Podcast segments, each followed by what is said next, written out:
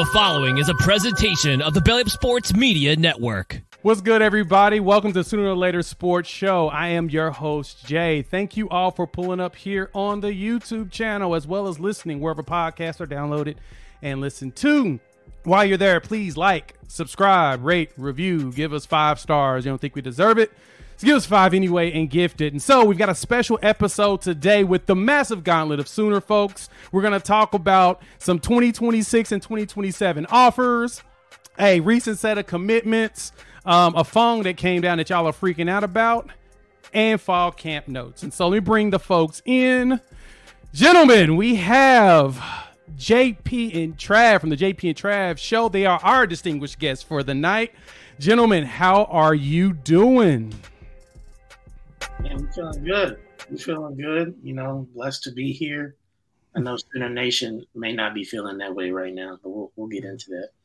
That's a fair yeah, point. Yeah, I'm, I'm I'm feeling great. You know, these uh, these last couple weekends. You know, I was at the lake uh, yesterday and uh, came back this morning. I mean, it's last couple weekends before the season starts, and, and once the season starts, all my weekends are, are taken up. So I'm I'm enjoying I'm enjoying the last bit we have. I'm on that same boat. Coop, speak to the people. How you doing today? Man, um, you know, this is a day we waited for a, a date, and now we are sitting here. Uh, obviously, stuff starts rolling through. Um, but guys, come on now. We're, we got fall camp. If y'all saw that hype video, uh, you know that. I mean, you you can't not get excited about that. And uh, you know, just some of the stuff that you're hearing. Um, you know, everybody's scared about the offense and the receivers. Man, it's uh preseason football's on. You're seeing Aaron, Rod- no, not Aaron Rodgers because he's never going to play. Pat Mahomes starting up tonight, so it's uh, it's it's in the water. That is true. That is true. And we've got, of course, all the people in the uh, chat and Jesus. They've already talked talking about it. So I wanted to start and really dive into this 2026 and 2027 set of offers we got because they're exciting moments to talk about. But we're not going to do that. We're not going to bury the lead. We're going to dive into the most important thing that all of y'all are freaking out about is this. Williams Nwaneri has his commitment coming up tomorrow, 3 p.m. at his school gym. Everyone's excited about it. He is the consensus top number three player in the country. Honestly, by the time the cycle's done, he will be number one. So we just saw a whole bunch of flips of crystal balls, predictions, futurecast. All of that just changed literally within the last two hours. And it looks like Missouri is taking the lead. I'm going to start with this. we're going to pass it on to the panel.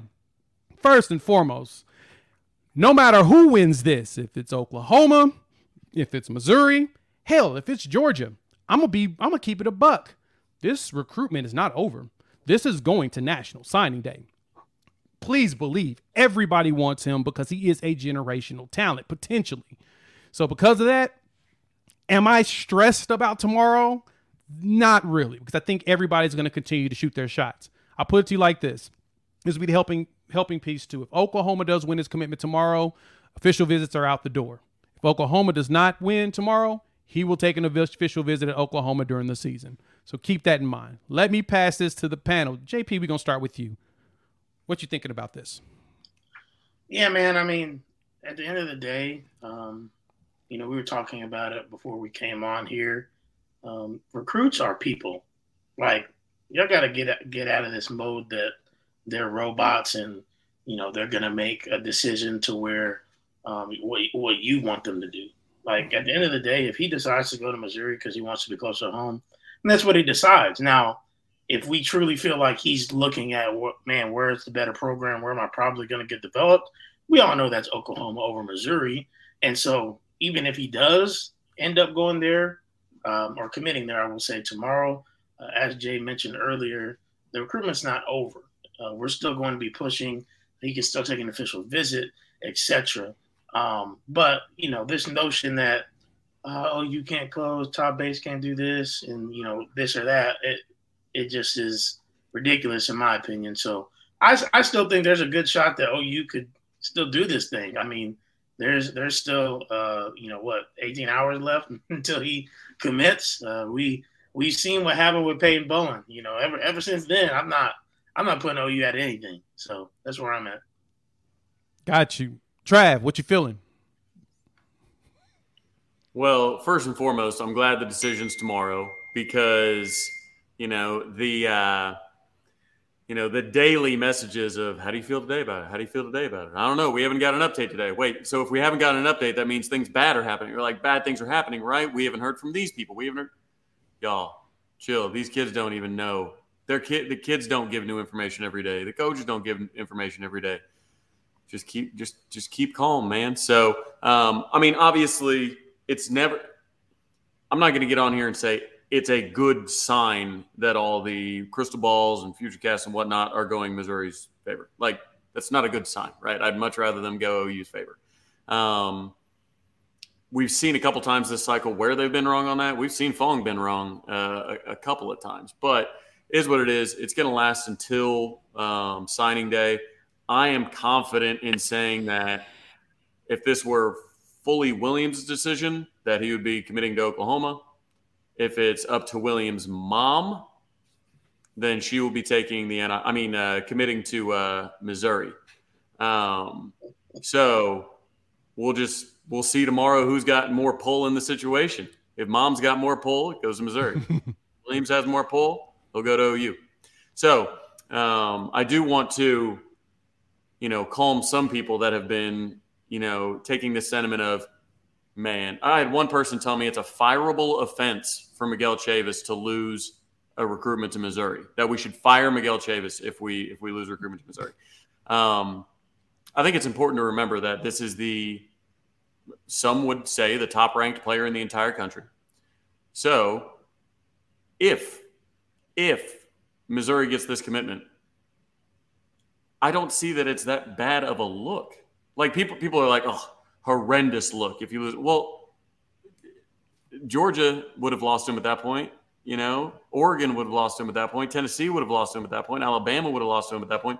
All these other, all these other teams would have also lost out to him. So any OU fans that say, "Oh, terrible look for OU," those that's your own insecurity talking. That's that's your own bedwetting. That's all that because I promise you, every other fan base in the country that doesn't get him isn't sitting there going, man, we got to get rid of our defensive ends coach. Like, and and, and and and a second thing, not every bad thing that happens to you in life can be blamed or compared to David Hicks. Like, stop letting him hurt y'all, man. Please you stub your toe, and like reminds me just the David Hicks situation. Like some of you get rear-ended and say, Reminds me just the David Hicks situation.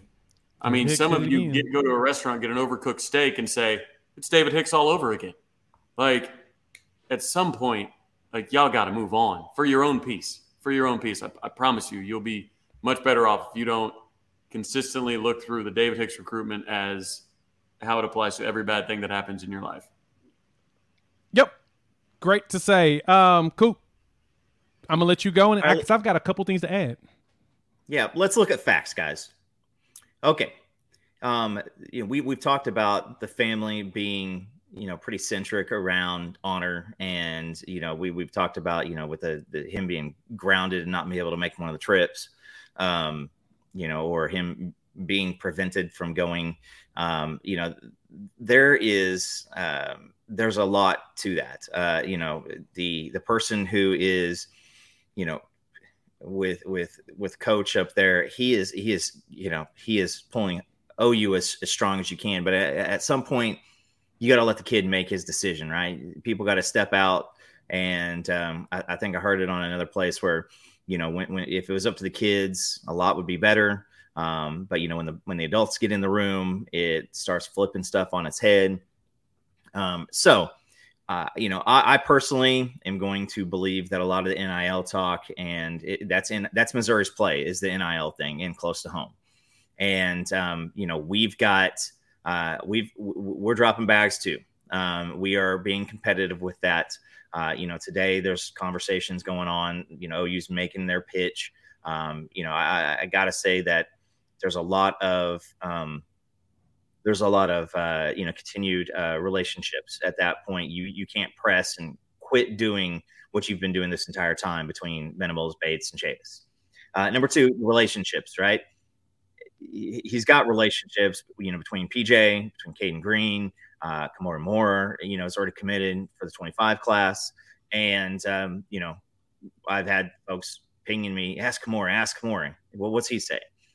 Kamora did his recruitment. His is done, uh, you know, hopefully.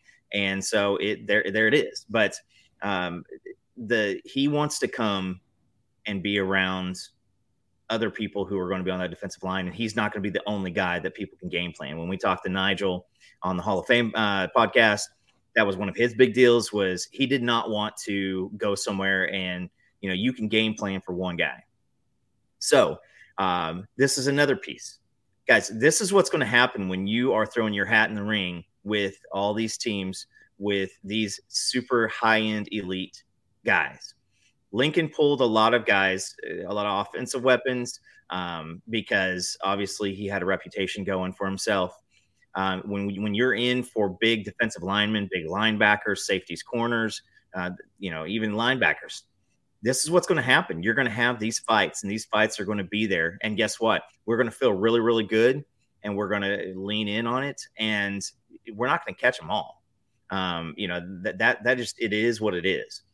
That being said, I think that if he does, you know, commit to Missouri, they're gonna they're gonna have a losing season this year. That schedule is brutal. They're gonna have a losing. They didn't get Georgia's schedule. They're gonna they're you know that that's gonna be four straight losing seasons, and people aren't going to keep him in camp or, or keep uh, Drinkwitz in camp because uh, you know because he got Williams Nwaneri. Um, that's just not going to be it. So um, I, I would say you know tune in be respectful. Again, you know, if he does commit to OU, don't leave Missouri alone. That you don't need to poke the dead, you know, the dead the dead animal in the middle of the street. Just leave him alone, right? Because last thing you need is that optics. All right, so yeah, no, you're, you're y'all are all spot on. I got one thing I want to add to this, and we're gonna move move on into some you know happy topics and some good stuff, and you know, unicorns and butterflies and all of that crap. But remember this: we had a commitment on the 5th. KJ Bolden. He had four teams crystal balled him to Georgia, including Wiltfong. He picked Florida State. So I want y'all to understand not everybody has the sources you think at that national level. What makes it even funnier, a Knowles insider picked Georgia also like a month before. Didn't even flip his uh, his uh, CB. So, because we know how quiet Nwaneri and them have been, how we really ain't seen no interviews, seen a few, you know, quotes here or there, look at the facts, look at everything. They just they move different. So if that's the case, if they're just keeping quiet, they're probably told both teams that they're in. And so Missouri's excited, and they probably already told Georgia they're out. And so Georgia's obviously leaning into the local school because proximity does typically win for folks. So keep that in mind. Don't stress. If it, I still anticipate Oklahoma. If it ain't, the recruitment's not over. So let's yeah, move on to some good stuff. But go ahead, Trav. Well, Wrap it up. I think that's important. Like recruitment's not over now.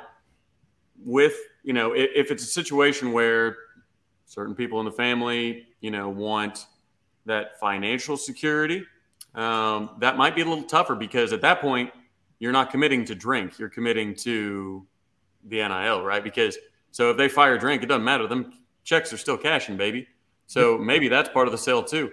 All of us, all of us OU fans are saying, well, they're going to fire Drink. Drink's no good. Drink's a 500 coach or worse. Like he's he's, he's no good. He's goofy. Like, and when Aries are sitting back going, yeah, we know. We don't care about Drink. We care about that cash. So uh, one thing I want to bring up. I'm sorry to single you out, Seth, but Luther Burden Nwaneri, Missouri two, OU zero. You don't have to go very far back to realize that Cayden Green and PJ Adebawore, Missouri, both wanted them badly. You don't really have to go back. Jaden Nickens had a Missouri offer, and he was the third ranked receiver offer that they had in the 2025 class. Like, you can't just focus on the losses without giving OU the credit. We literally just landed a five star out of the same area. I mean, just landed Cayden Green, and Mizzou wanted him bad. So you I mean, you can be as negative as you want. That's your own personal life. But I just want anybody reading the comments to not be, you know, moved by the Missouri 2 OU 0 because it's simply not true. you literally just have to go back to last year's cycle to understand that. We literally just took two people out of their backyard. And if you're right. only judge, if you're saying, man, four Missouri kids, you know, four Missouri kids, two defensive linemen, one wide receiver, and uh, um, one offensive lineman, and we and we pulled two of them out out of their place. I mean, hey, batting 500 on blue chippers out of uh, their own backyard, that ain't too bad. And it's not even and it's not even a guarantee that you know Nwaneri goes to Missouri. And and again, I know we keep operating under that, but the idea that Missouri is two and OU is nothing, you know, in in recruiting battles is simply just negativity. It's just it's just doomerism. It's it's all it is because it's not based in actual reality. Yeah, we got to cut the doom out on that part. You're, you're, you're straight up, and and Seth, we don't know Seth like for real. We're not churching it up. We have no clue because he's gone quiet on everybody. He went quiet on his coach. He's been quiet. Everybody knows that he's just gone quiet, which is who they are. This is which who he is, and so. And Travis, you said it perfectly. We got PJ Adebawore, who is a five star plus. He was a five star on all recruiting boards, and he's here, and they're close friends.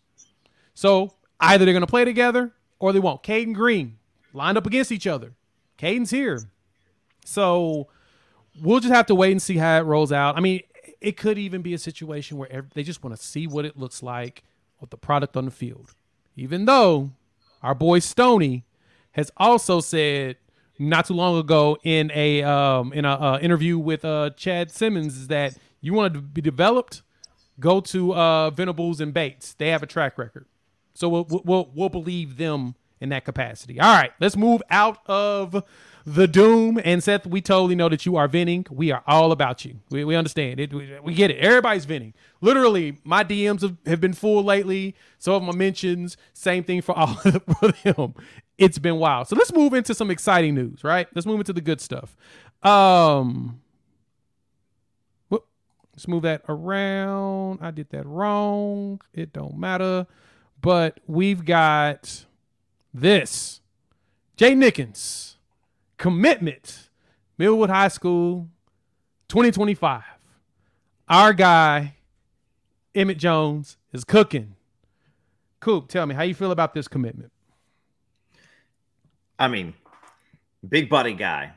This this this this is um, you know this one there wasn't much. Uh, there's not much drama any uh, Emmett Jones recruiting, not much drama, right? This guy is lining it up. You know, it, we're going to be in the 25 class. Uh, you know, watching Emmett, you know, kick back with a uh, with a with a, a adult beverage and just kicking it and relaxing, right? He's focusing on the guys that we got in uh, the uh, in the fold already. But uh, you know, I I love him. Um, you know, he's got you know for his size, he's got some insane agility. And that just i mean you you look at the you know the film right here even you know this guy he can set you up. He's got twitch. He's got burst.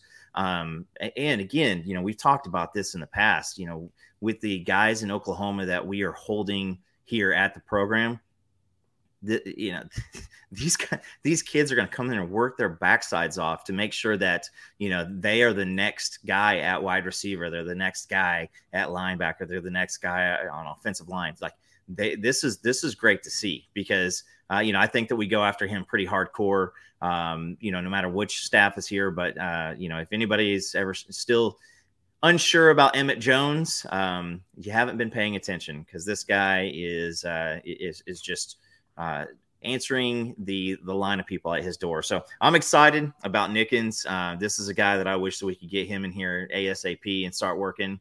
And so, uh, you know, Oklahoma's got some really good games that are going to be happening here this year.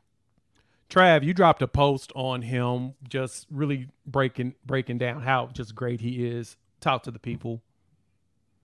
What, what, how did you feel about Nickens? Yeah, I mean, I, I watched him play at Sooner Seven and Broken Arrow. He was a game changer in that, and I mean, it's just he just pops. Like there's a lot of talent out there at, at, those kind of regional events, and I mean he.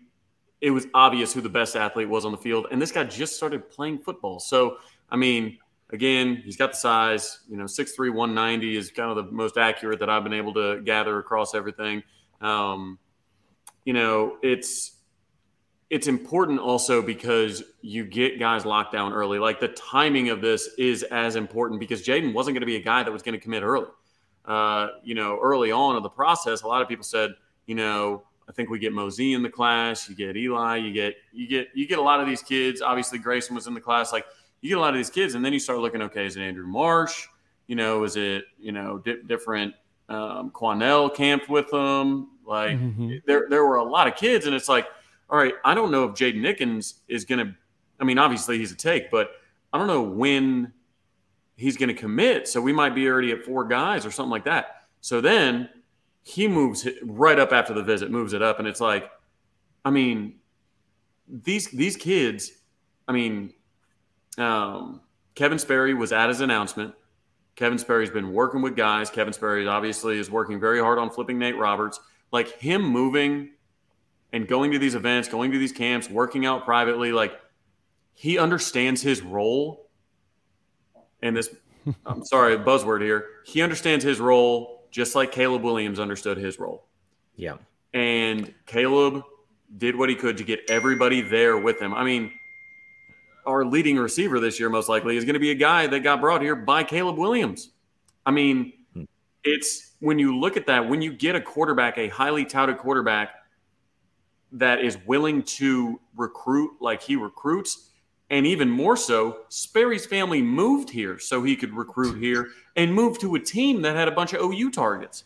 Yep. I know that I, I personally know that Sperry was looking at other high schools and landed on Carl Albert. This wasn't just a, oh, I'm going to move to Oklahoma and go to Carl Albert. I know that they were looking at other high schools. Yet, I don't think it's a coincidence that he picks the one that has like four or five other eventual Sooner targets on it or current Sooner targets on it.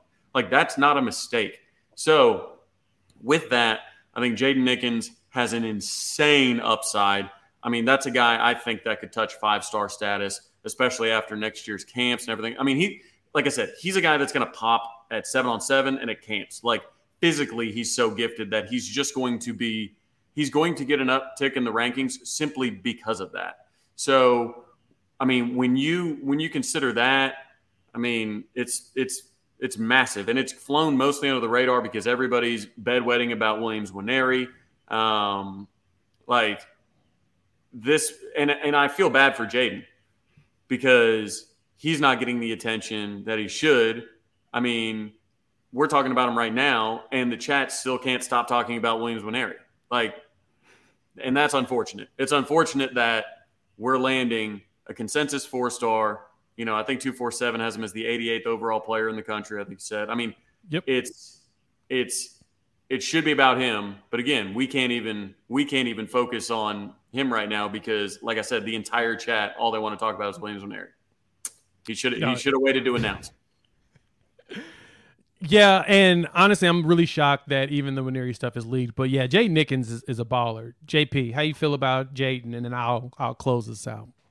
Yeah, no, I mean, Jay Nickens is a beast, and like you guys just said, it it stinks that we're not able to talk about it and um, the light we should because of everything that's going on tomorrow. But yeah, I mean, this is what Emmett Jones does. He's been uh, on fire the last couple of weeks, not only with 2024 guys, but especially with 2025 guys. And so it's exciting to see, you know, the, the receiver room at Oklahoma just continuing – to do what it does and what it always has does at Oklahoma, or excuse me, has done at Oklahoma. Um, everybody thought when Lincoln Riley left um, and took Dennis with him that you know we weren't going to be able to recruit anymore, but here we are. You know what I mean? So super excited for him.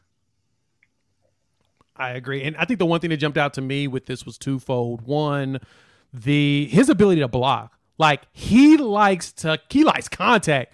Like when I, in just watching the film itself, he likes to hit people and actually open up holes for his teammates. And I'm just like, that's not that doesn't feel very common at the wide receiver position. Most wide receivers are divas. And no, he likes to be physical with everything he does. And so I'm excited at the fact that we got a six three and Trav, this is funny you said that. You're trying to figure out his height because ESPN has him listed like six five on the basketball side. So I don't know how big the dude really is in real life. Well, but I'm he dunks and everything like that. I mean, he play he plays bigger than six three. They're probably True. like, ain't no way he's six three. But also, I'm glad you brought up his blocking because kids like that, like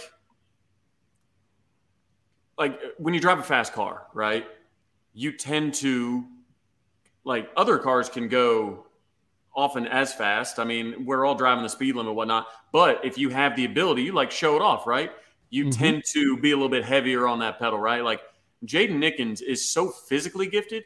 He wants to use every opportunity possible to show his opponents how much more physically gifted he is. That's why you see him going up high for catches. That's why you see him trying to plant other dudes in the ground. That's why you see him on the basketball court going up for highlight reel dunks. When when a guy is that special athletically, he wants to make sure everybody knows, most importantly his opponents, that they don't have the physical gifts that he does and he's going to remind you of it consistently. And that's why I think he's such a willing blocker is because he want he wants to show you that yeah, I'm tall, I'm fast, but I am strong too and you're going to feel me out here today. Yeah, and I'm saying that's what shocked the heck out of me. I'm watching him just on these videos, like literally grab dudes and just throw them to the ground. He's running through the people in the secondary. I've seen him crack back on some linebackers. I'm like, oh, you like to be physical. I'm, we need players like that. I mean, think about the holes he's going to be able to open up because I'm going to be honest. When I start looking at everything, even from last season, and the, the, the run game, run plays that we had that we weren't as successful, it's kind of because of the blocking at the wide receiver position.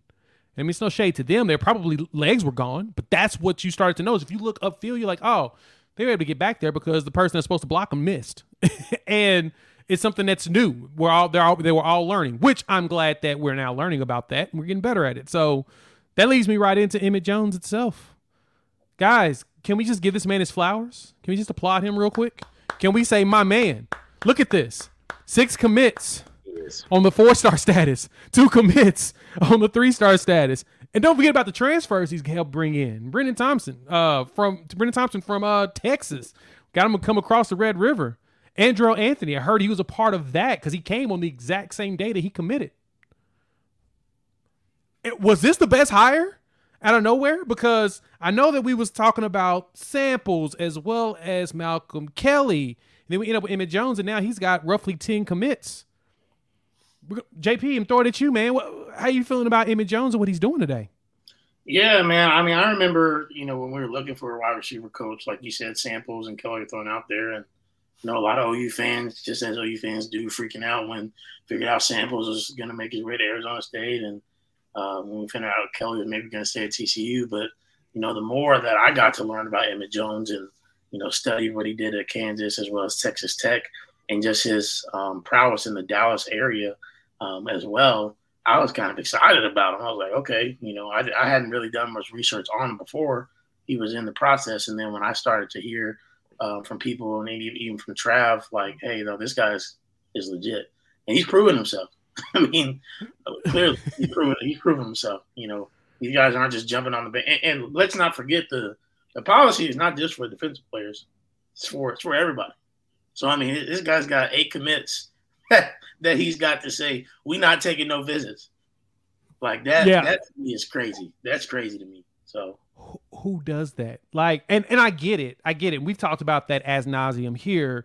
That a lot of these kids are looking at the fact that the 2025 cycle is going to be different than 23 and 24. You're not going to have unlimited kids to recruit. You're going to have unlimited kids that you can bring um, in. So because of that, some of them are looking like, I want my spot and I don't want nobody to take it. And yeah, we're we're lucking out and getting some really good ones.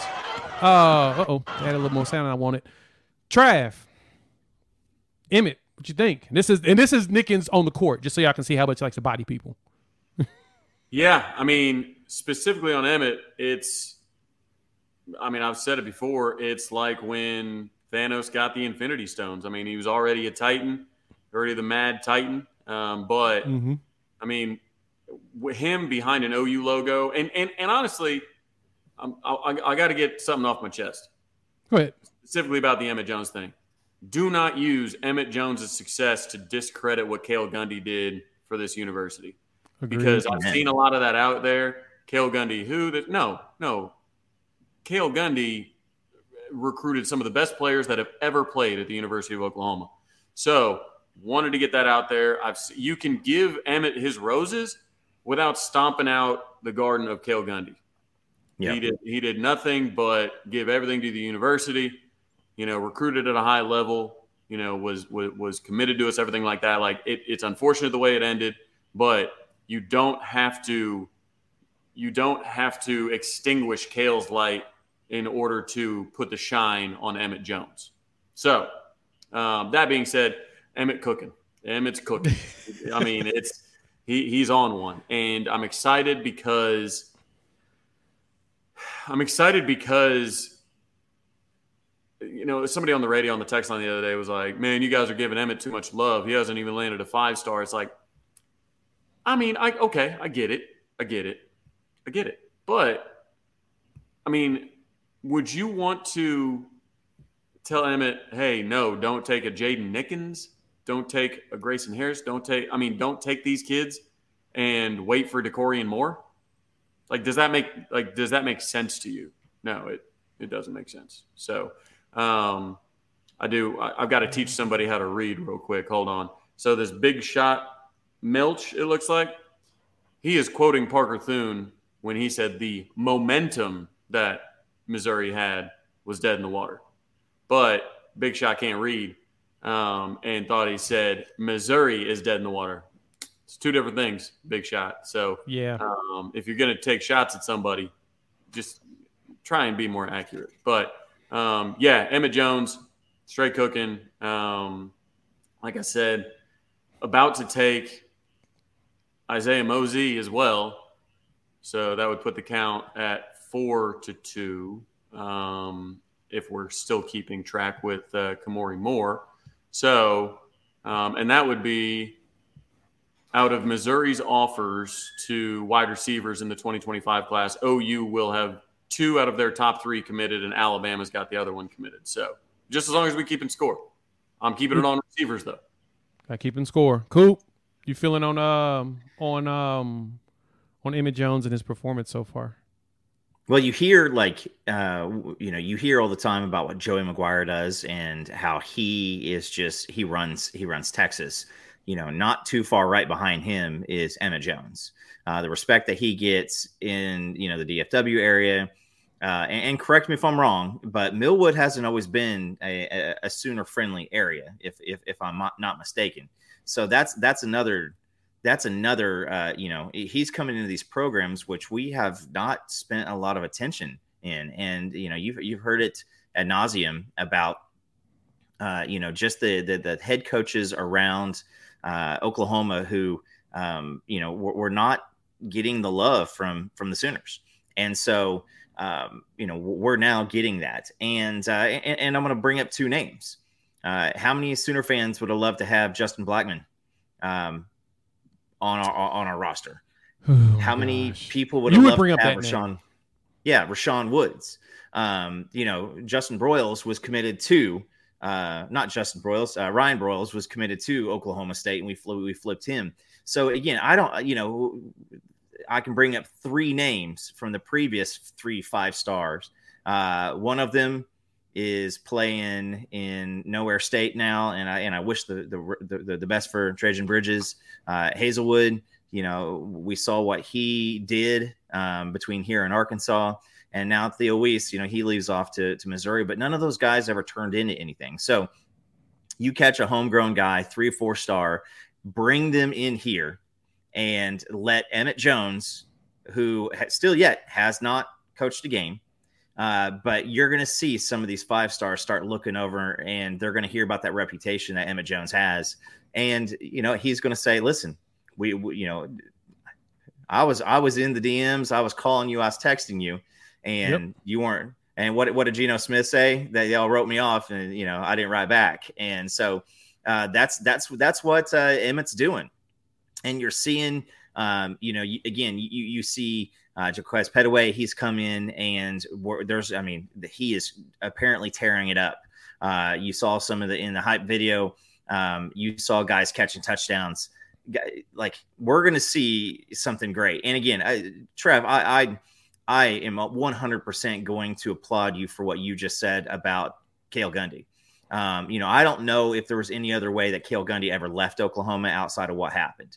Um, but that man put work in. Uh, he was in on AD. He was in on Demarco. He was in on so many great names that we've had.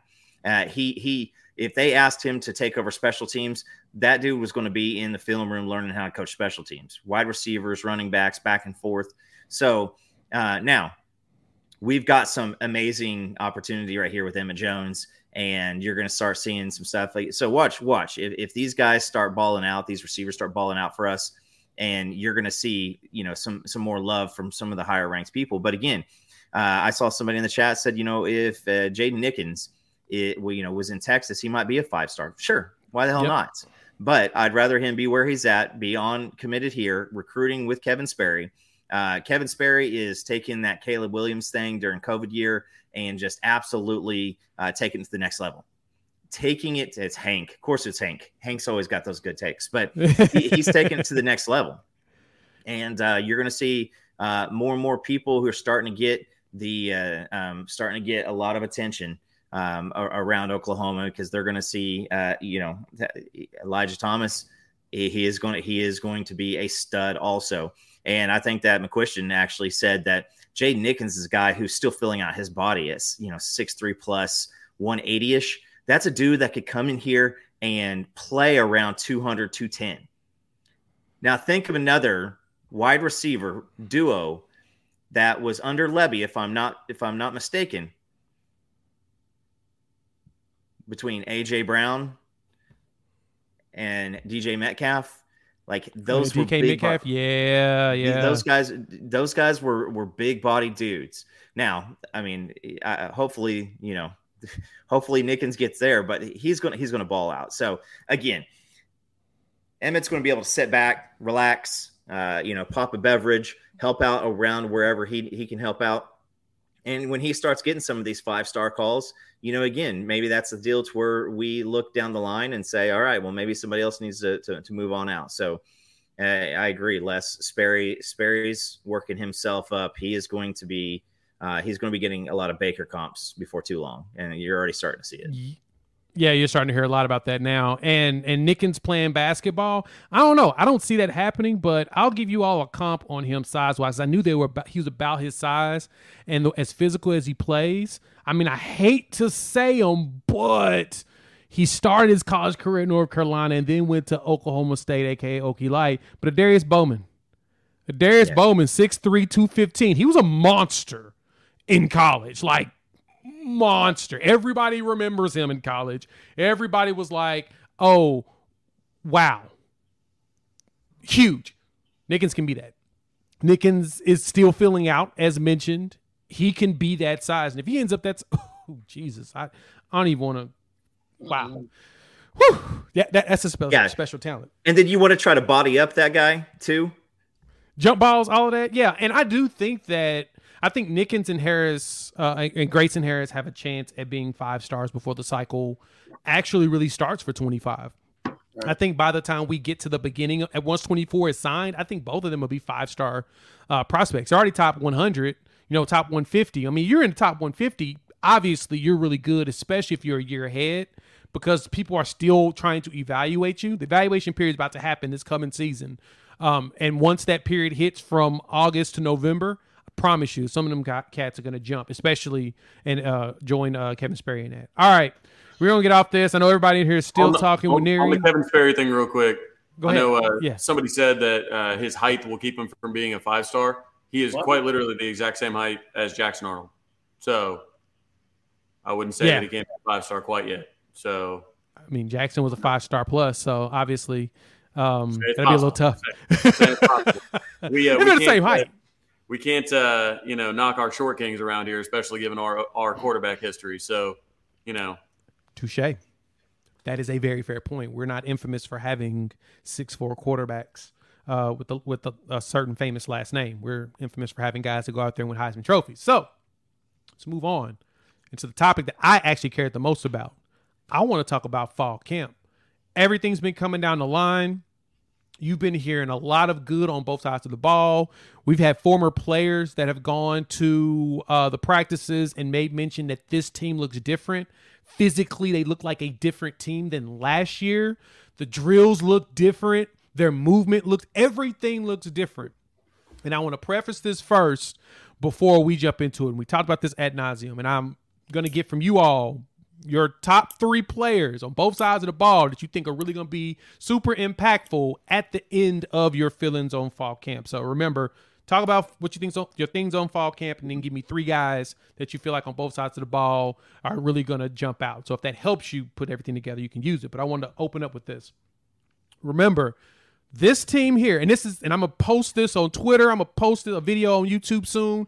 I want everybody in this chat, all 238 people that are watching this. Um, we only got 63 likes. So you need to hit them like button too. But I want y'all to hear me when I say this.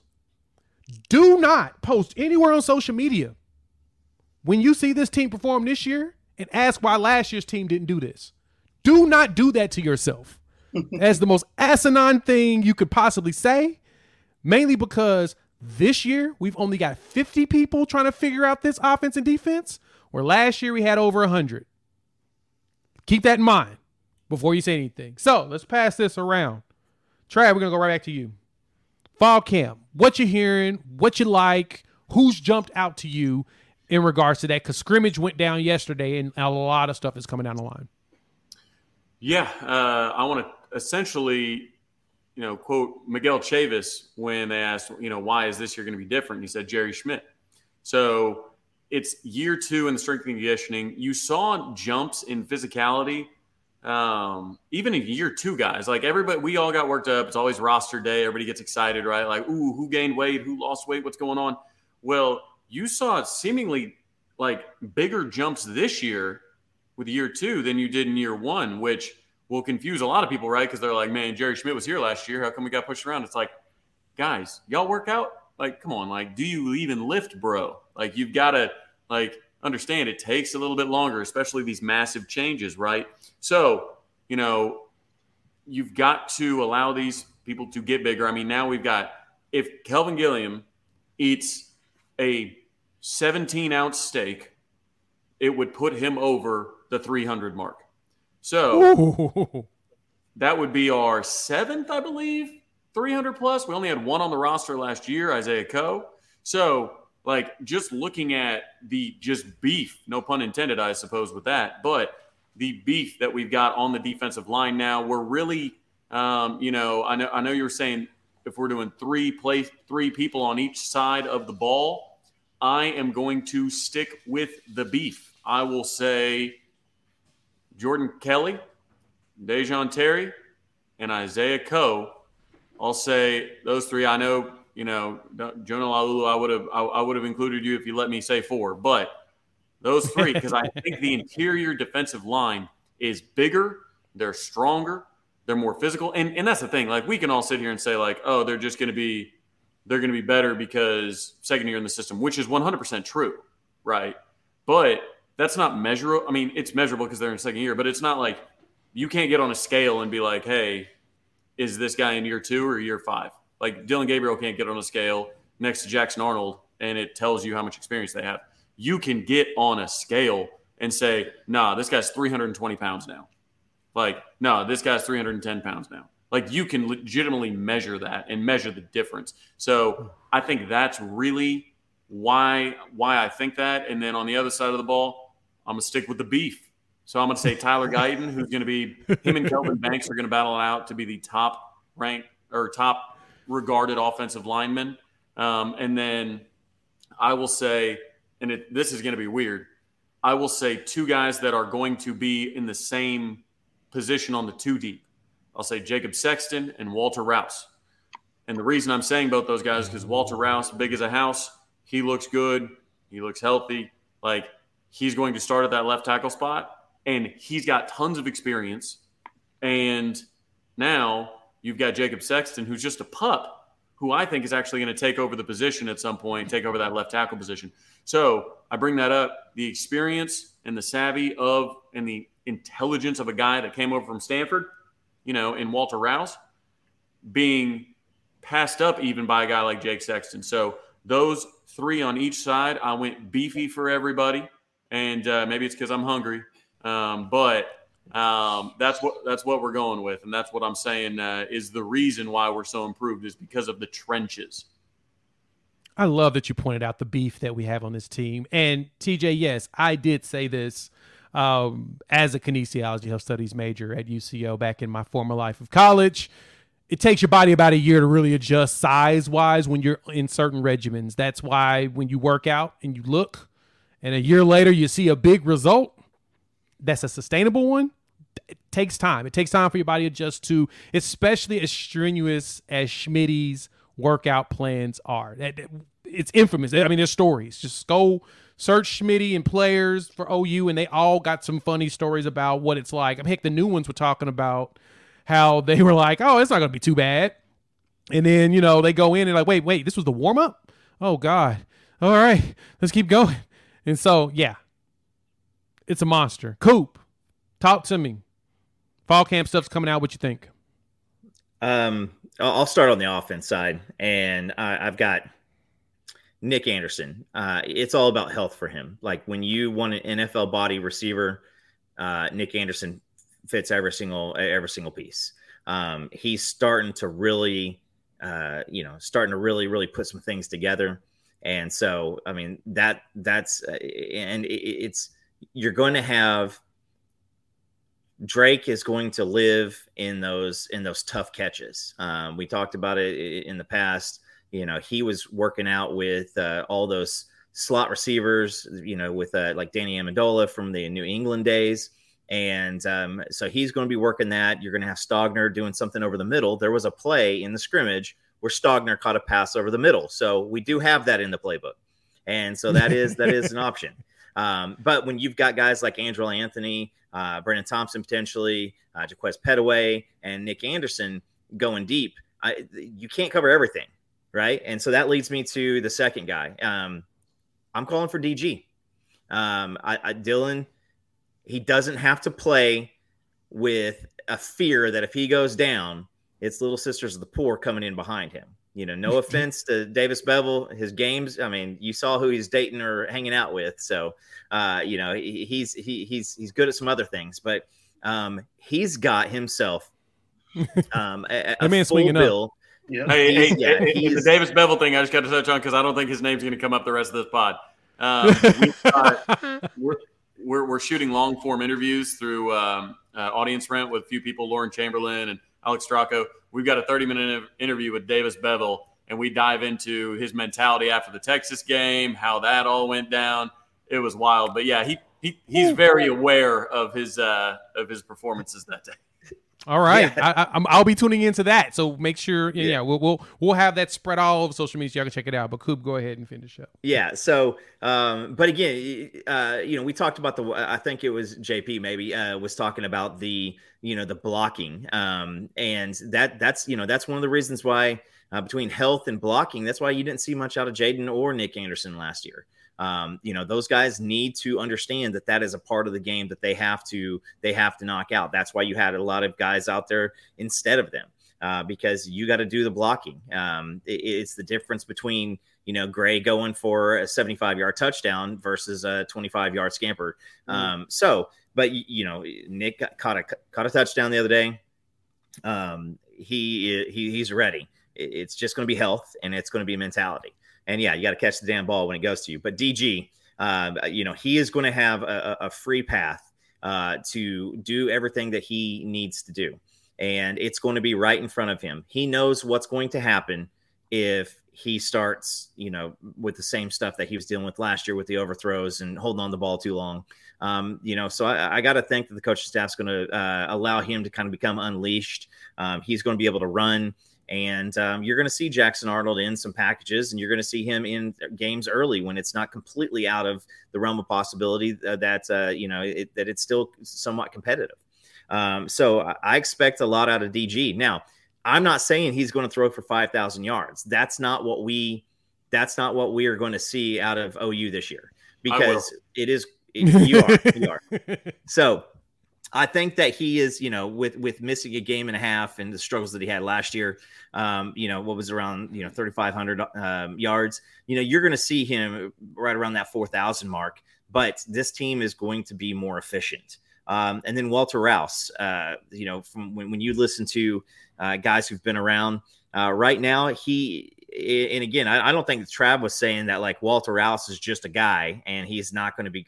That's just, Jacob Sexton is a freaking dude, and he is going to be a, another you know first second round draft pick at some point down the line.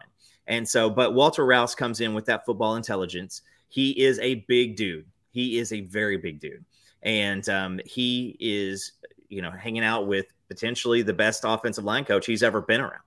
Uh, mm-hmm. Going to the de- defensive side, um, buy your stock on Gentry. Um, that guy is bigger. He is he has been putting his nose in and making the tackles and getting in there. So you're going to see Gentry Williams. Gentry Williams is going to um, probably take that spot, and that's another deal. Competitive depth. Everybody take a drink, right? Um, but you know you've got Josiah Macari. Uh, those guys are breathing down his throat. Uh, Kendel Dolby. Those guys are going to be right there behind him. And just like uh, the first topic of the day, um, you know, just don't expect that there's not rotation happening quite a bit out there. And it doesn't mean that Gentry's bad or Woody's bad. It means that there's a bunch of freaking ballers behind him. Um, Da'Jon Terry, um, that's different. You know, now, yes, we have, we're going to have, you know, we're a stake away from seven guys over 300. Uh, but Da'Jon Terry is, um, you know, I don't care what he did at Tennessee or didn't do. He is a body and he is out there and he brings a mentality. And if he comes over here, eh, he is going to be more productive just because he's playing the Big 12. And so we're going to see that. Um, and then I, I'm going to go, I'm going to buy the hype, buy the hype. I'm going to say that Justin Harrington actually looks what like what we are hearing. I'm, I'm going to say Ooh. it. There, there's a lot of rotation and there's a lot of capabilities because don't be surprised if you see Dasan McCullough and Justin Harrington on the field at the same time. You get you get somebody like that, and both of those guys are interchangeable. Both those guys can cover, and both of those guys can come in and put their put their body on the line. A third and three, how would you like to be that offensive coordinator? Wondering is Harrington backing? Is Harrington coming? Is Dasan coming? What's going on? Who's sliding down? Then you also throw out a Trace Ford or a PJ or you know R Mason Thomas. Uh, you know you, have got so many. So yeah, if we could say seven, I you know there's a there's a lot of hype around a lot of guys. but it, just in general, it is going to be a lot of competitive depth on on on this team, and a lot of guys are going to be vying for playing time, and they're not going to sit back, relax, and say, you know what, I didn't make the start, so let's go hit the transition, uh, the, the the transfer portal. These guys are going to come in and they're going to play because they know what's they know what this year could potentially be, and you know Brent is talking nonstop about just the, the inches that we missed last year. We are we are a few plays, a few inches away from a, a different, a completely different. Please don't say it. Don't say it. Don't say it. Please don't say those words that we heard all gonna... the last five years. We were this close. I don't want to hear that. That's the one. That's, that's the phrase that's got to come from everybody's brain going forward because that's what we've dealt with from the old regime. But and a lot of the questions in here, real quick, Corey, you do not want Schmidt's offseason workout program. You do not want to do that to yourself. Um, but I bet you we can go outside. It. Just go outside and start running until season starts. And there you, go. Uh, JP, we're gonna pass it on to you. Talk to me. Um, give me how you feeling about fall camp. Give me your, your threes on both sides of the ball. And and and Trav, before you go, JP, Trav, hey man, I love the beef. I'm just gonna keep saying it. I, I love the choice of the beef because you you you've got my brain going. JP, what you thinking? Oh, I think you're on mute, my boy. Uh, you are on mute. I am on mute. I apologize. There we go. My daughter finally stopped crying. So yeah, hey, congratulations. Here we are. Uh, um, yeah, man. I mean, fall camp wise, you know, again, hearing good things about the defense, and just like you said earlier, the fact that you have so many more players that are able to teach now, um, instead of it just being the coaches, and even some of the coaches were learning uh, pieces of the scheme last year right. in different position groups. So um, definitely see the defense doing a lot better things. Um, and then offensively, you know, I've heard it's it's about the same level as last year, if not a little better. Um, which you know, last year is a top 15 offense, and so you know when you when you lose two tackles uh, in the top three rounds, and then you lose you know a running back that got drafted, um, I mean, and a, a, receiver in the second round, like saying that you're going to be the same, if not a little bit better on offense, is, is saying a little bit of something too. Um, so I would say I'll start on the defensive side of the ball, and we're just, are we are we talking? Remind me, are we talking like uh, people yeah, that just, we who do you think's gonna be impactful? Who do you think's gonna pop Yeah. this year? Just give me Yeah. your top threes on both sides. Just you know, because we can go all day, and I just you know, in in a, in a service of time, I figured that y'all three would be, would start us off well, and then we can just expand from there. I'll uh I'll, I'll do one on each level of the defense. So for for the backfield, I'll say uh, Billy Bowman. You know, in his in his third year, you know, really really looking good. Obviously physically, but looking for him to you know be the leader, and it sounds like he has been the alpha in that in that safety room. Um, really taking the charge and solidifying his spot, and you know maybe we're talking about him as not only you know first team All Big Twelve, hopefully, but maybe maybe honorable mention All American, maybe more than that. I don't know. You know, I I think he's he's shown uh, what he can do. I remember I, I was at the Oklahoma State game, um, you know, in Norman, and I remember uh, when he picked off Spencer Sanders, literally coming from uh, about you know the middle of the field all the way to the to the sideline. Like it was crazy the range he had. It was like man that that shows you why he was a five star right there. And so for him to just continue to grow that way, um, yeah, I think that's going to be good. Um, for the linebackers, man, I, I've I've heard good things about Jaren Kanak, man. I have. Um, you know, I, I've heard that he's obviously we know the physical traits that he has, but I heard that he's just been a dog, like getting it um, in terms of his IQ and, and you know actually trying to understand the defense and understanding where he needs to be, positioning, etc. Um, and I, I've heard that that's starting to come along, and so if that starts to come along, I mean, I, I just you just remember when he came in Nebraska and just like shot out of a cannon, right? Like yeah, you, you had you know Trav and I were talking about. I feel like for the next three weeks, everybody was like, "Put him in right now, put him in right now." And we were like, he still don't know how to really play the position because he didn't play it in high school. But like you know, he's still learning. But it just he has that type of raw talent that makes you go, "Oh my gosh, that kid needs to be in the game a lot uh, of the time." So yeah, looking forward for him. Um, and then defensive line. Um, man. I'm gonna. I know go- it's tough. There's I'm so many. with Rondell Bothroyd, and that might be low hanging fruit, but you know, Rondell Bothroyd is, somebody that you know he may not, as Gabe and Teddy have said, he may not like look um, as aesthetically pleasing as like a PJ Adebawore or even a Trace Ford per se, but man, that man produces, um, and that's what I've heard at a, at a fall camp as well. Is that he's just been consistent um, and consistently potentially one of the best outside defensive lineman or edge, if that's what you want to call him, um, that they that we have. And so, looking forward to seeing what he can do. Um, and you know, we're going to need that consistency from that position group, which you know, the defensive line as a whole uh, has allegedly taken a huge step up from you know what we saw last year, and we need that uh, for this scheme to be as good as it was. And for you know, to say we took a huge step up and we what we lead, did we lead the nation in tackles for loss last year? We were top five, I think, or top ten. I know we led the conference. Yeah, we led the Big 12, but not the nation. No, okay, but yeah, I mean, even still, right, being that top in top Big Twelve, like with a defensive line that's not even scratching the surface of their potential is crazy. Um, and then offensively, I'm gonna go Gavin Sawchuk um, as my my first guy. Man, Trav and I were talking about him on a show a couple weeks ago. And Tra- Trav, who do who do we say he reminds us of?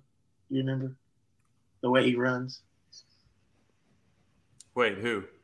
Gavin Sawchuk, Oh, Rodney Anderson. Rodney Anderson. Yeah. I've heard that before. Rodney Anderson. I remember I, I was watching him in Florida against Florida State, and I was like, "Hold up, was that was that Rodney?" Like some of the cuts he was making.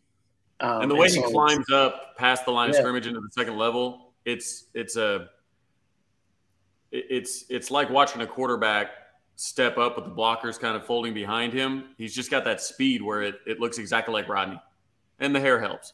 yeah, yeah, Yeah. It's, it's But you know, and he and he's he's a man. He he flies. You know, potentially one of the fastest players on the team as well. Um, so you know, I'm looking forward to seeing what he can do because we. I mean, I don't, I don't know the last time we really had in, in the last few years that we had a running back that we felt like had home run speed.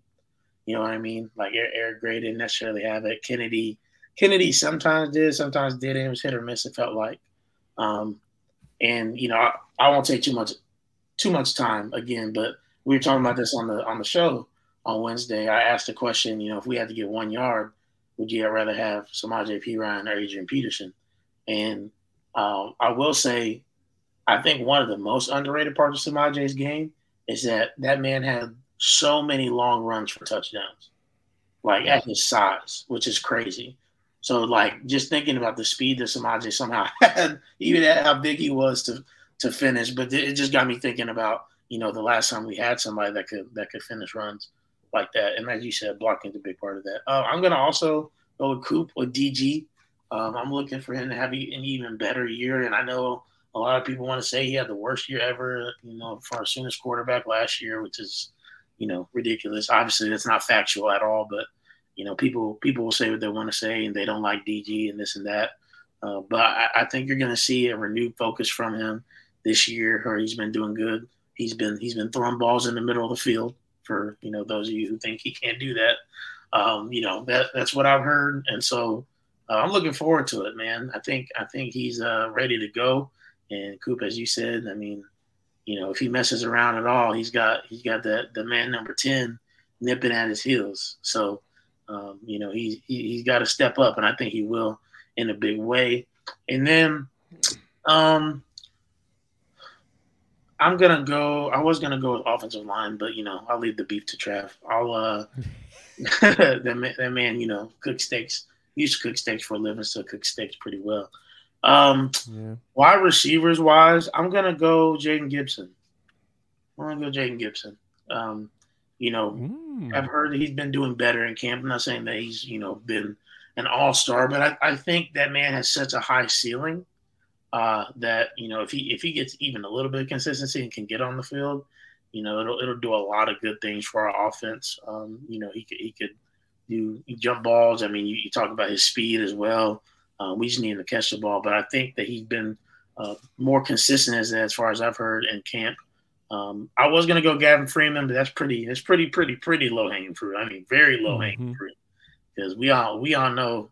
I mean, the head ball coach has talked about him. So yep. yeah, that, that's uh that's what I'd say. That's what I go with for my three on each side. Love it, love it. And you pick y'all all pick some great players. I'm gonna throw in some additionals in there. TJ asked this great question here about Jayden Gibson, and based upon all the write ups I saw, especially I saw one from a Sooner Scoops from Eddie, and he said that Jayden's out there. Um, he, he's he's catching passes and cooking people. Like the six five is starting to work. The the four four four five speed is starting to show. He looks like what we've been dreaming him to be, him and Nic Anderson. And so, if you got bookends at six foot five and six foot four with those two guys over the next couple of years for Jackson Arnold, brace yourself, folks. We're gonna have a great time on that one.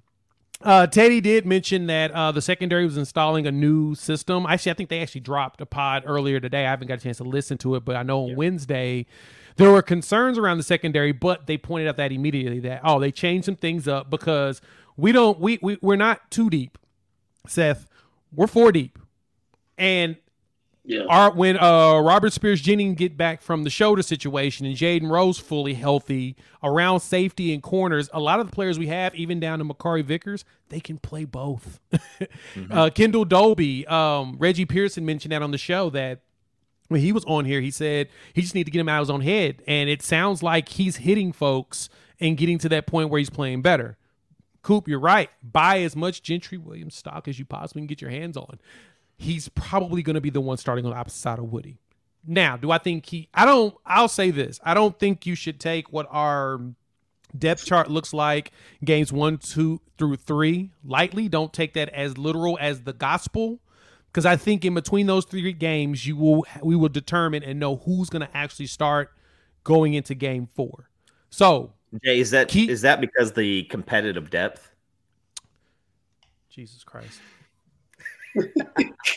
There's so much competitive depth. So yes, that is the reason why we have we're we're probably deep three deep at just about every position right now, which is something we wouldn't have even thought before. We wouldn't have fathomed that.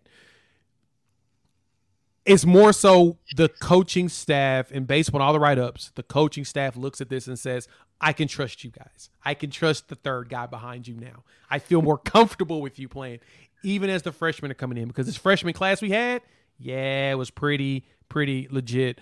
Um, 10 wins or bust. You are 100% correct. It is 10 wins or bust. This, this, we, we have no excuse. Makari Vickers has definitely put out some stuff on camp. Um, I think I'm gonna put personally. I think they they have to find a way to try to redshirt him, but I think that that's the hard part. Is that he's almost forcing people saying him and Peyton Bowen are ones as well as Josiah Wagner are forcing the hand of the team to play them. It's a you need to find a way to get me on the field.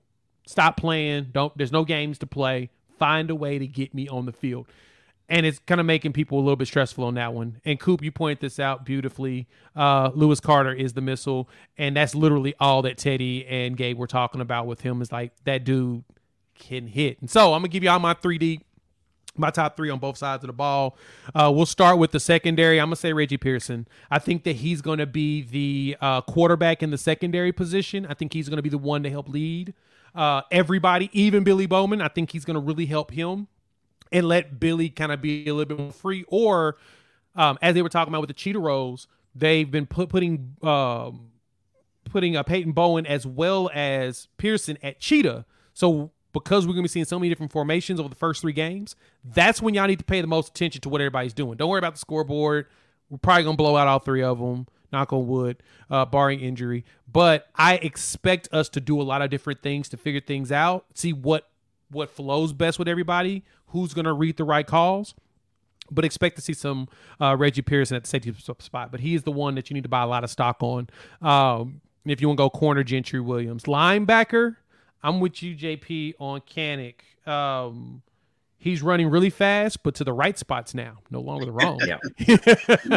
he is he is getting there with excitement, and he's actually hitting people instead of missing his assignment. And that just comes from being a freshman playing linebacker at for the first time really in his career. Yeah. He, he's going to step up. Yeah. And Stutsman moving to uh, Mike, if I'm correct, there's a chance that he's going to be the quarterback at the linebacker spot. So, you know what? I'm going to move it to Stutsman. Keep an eye on him. He'll lead the linebackers. I think he's going to really stand out this year. And you got young players behind him. We're so deep there. Goodness gracious. Defensive line, though, Da'Jon Terry. I think he's going to be the one that anchors that defensive line. I believe PJ is going to end up playing more as a freshman than they're going to probably want to, but he's one of those players where keep me off the field. We I double dog dare you. But I think Da'Jon Terry coming from Tennessee is going to be the force. I think he ends up with double digit sacks. Uh, I don't think he just eats uh, blockers. I think he actually runs through them and makes stuff happen, especially these first three games. Keep your eyes out for that. Offense, line wise, I'm with Trav. I'm big on Tyler Guyton. I've been big on him since he transferred here from TCU. When I saw Big Man make the catch for the touchdown and I saw his ability to move, I was like, oh, Bedenbaugh sees something out of this. He sees a raw talent that he can make work. And I was like, yeah, he's to be raw. We got to figure it out. Then he did what he did to Jared Verse in the bowl game. Yeah, that's first round pick, baby. Argue with your mama. Just go watch the film of him fighting with Jared Verse, and he was tossing around. Even Jared Verse gave him some props. Keep that in mind. And versus the top 10 draft pick in NFL draft, and he passed on it this year. Florida State did something illegal to get him to come back. I don't know what it is. He did something. So I'm just gonna go put an investigation in on myself. Um, keep your eyes out at the wide receiver spot. Gavin Freeman. Uh, the way that BV, Schmitty, all of them have been praising him because of his natural strength and then his stability to just play. He's a gamer. So Drake, be careful. I don't want Gavin to take your spot, but I think Gavin's going to be a force. I mean, his first touch in college football was a touchdown, guys. That tells you something, right? Um, and then lastly, DG, I wanted to throw spew spew off a few stats, and then we can keep go back around table on this one. Y'all remember uh, Dillon Gabriel was the number two yards quarterback in the Big 12 last season, right behind Max Duggan by about 500 yards. He mm-hmm. averaged over 264 yards passing, which was number two in the Big 12. Weird, I know. The Big 12 usually has a lot more passers. And outside of Quinn Ewers, who only played 10 games, Dillon had the least amount of interceptions for someone that played 10 games at six. Three of those came against Baylor off two t- passes that, you know, on two of those. So, as much as we want to knock him, I'll say this in practice. This is one thing that was pointed out by Teddy and him. It was pointed out by some others in writing. He's throwing the ball across the middle a lot. And I think it's because he's got people he can trust. I'm just being honest. When you got guys you can trust and you feel really confident with your receivers, especially now that they've been a year in this actual offense, he's going to do everything y'all been begging for. Why is he throwing it across the middle? He's about to a lot. So be prepared for that. Um, but I think at the running back position, keep your eyes open for Jovantae Barnes. Everybody says he looks like a creative player. Like he's coming off that foot surgery and he got bigger, like muscle wise. He's probably going to end up having to take tests on a weekly basis just because of how big he said he's gotten. I've looked at his pictures. I'm a little terrified too. He might be the. I, we should have 2,000 yard rushers based upon Lebby's system. So that's what I'm thinking. I'm, I'm gonna pass the ball back to y'all. Any other final thoughts around fall camp? Any other positions or people you want to talk about? While I grab these questions. I mean, I would I would say this is we don't have. I mean, based off of everything that we're hearing, we don't have a Justin Broiles or a Pat Fields. We don't have that guy on the field that everybody's like, why the hell is he showing out there today? Maybe Mettauer. Like that might be the only spot. But again, we have an absolute um, slew of people who are going. You know, if somebody gets dinged and they got to come in for a half, there's not going to be fall off. It, there, there's not going to be fall off, and the, the the CD that we got is, uh, I mean, is absolutely. Uh, it, you know, we're going to see guys who are really, really, really good that are going to have to leave. They're going to have to transfer because you know when you've got seven, eight guys at freaking safety slash cheetah that you know are vying for playing time. Again, you you you're you've got most of these guys who are going to the coach staff and say, "Listen, I've done everything that you've asked, everything that you've asked, and I've made plays. When's my time? When's my time?" And it's not it's it's not the um, it, like in the past where you have a lot of guys who think that they are. Uh, they are owed playing time. These guys are putting in the work and they're doing it on the field and they're doing it off the field. And so that mentality is is going to be phenomenal. And you're going to need it because you can't go in with a strong, you know, 22 only in the SEC. I mean, yeah, I got you there. JP Trav, any final thoughts? We're gonna wrap this bad boy up. We're coming up on about an hour 15, and I know everybody's got dinner in their in their minds. Everybody, uh, just be mature tomorrow. Yeah. Remember, it's not over. Just be mature. They're going to try and bet you because if there's one thing Mizzou fans are good at, it's trolling. They've done a very good job of that. That is. Yeah, I've been impressed. That is. But don't take the bait. Don't take the bait. Yep. Don't take the bait. We so, will. um, we'll see how it goes. It's it honestly could still go our way. I have no doubt. I maybe have, have a I don't know a hunch that the OU staff will talk to the Winners at some point tonight. Um, call it a hunch, but it's you know it's not over until the fat lady sings. It's not over until the pen hits paper. So uh, I want to shout out everybody in the comment section. Appreciate most of you, um, and thank you for hitting the likes. Yeah, thank you, JP. Final Yeah. thoughts? Yeah, be like Trav said, be be cool tomorrow. Don't trip, even though we know some of y'all gonna show y'all butts on Twitter, but it is or X. Sorry, forgot. X. It is what it is. Twitter. Uh, two other things that I want to mention that just be funny. You know, let's let's lighten the mood before we leave. One, you know, Travis just became public enemy number one. I don't even know if we're gonna have no people on the show on Thursday because I don't know if y'all know what he said in the comments earlier, but he said we only got 98 likes. That's why Lincoln Riley left. Or no wonder Lincoln Riley left. And I was like, oh no. And so you know, they're like, didn't you teach Lincoln Riley how to grill? It's a mess. It's a mess. But I thought that was hilarious. And then, did y'all see the OU uh, mic'd up today with Grayson? Yeah, that was funny. Grayson's crazy. He, he, he said, "I'm raising them up in Spanish." He's he's a fool. He's a fool. I said, "Where?" I, I was talking to him earlier. I said, "Where'd you even come up with that?" He said, oh, "I don't know. I'm just I be fooling out there." But he's, he said he's about his business though, so don't worry. They're all having fun. So y'all need to too. So JP Trav, this is the show. Thank you so much for pulling up. Check out the JP and Trav show Thursday nights. Is that going to be y'all's permanent time now? yes, yes, we are Thursday nights full time now. Thursday nights full time. Make sure y'all pull up. I'm usually always there. Most time listening in the background at my son's practice, Yeah. but uh, definitely make sure y'all pull up and check it out. And this is the Sooner or Later Sports Show. Thank y'all for joining us. Hit that like button if you're new to the channel. Subscribe. We'd love to have you join the family. And uh, yeah, we will chop it up with everybody a little bit later. Then, peace. Competitive death.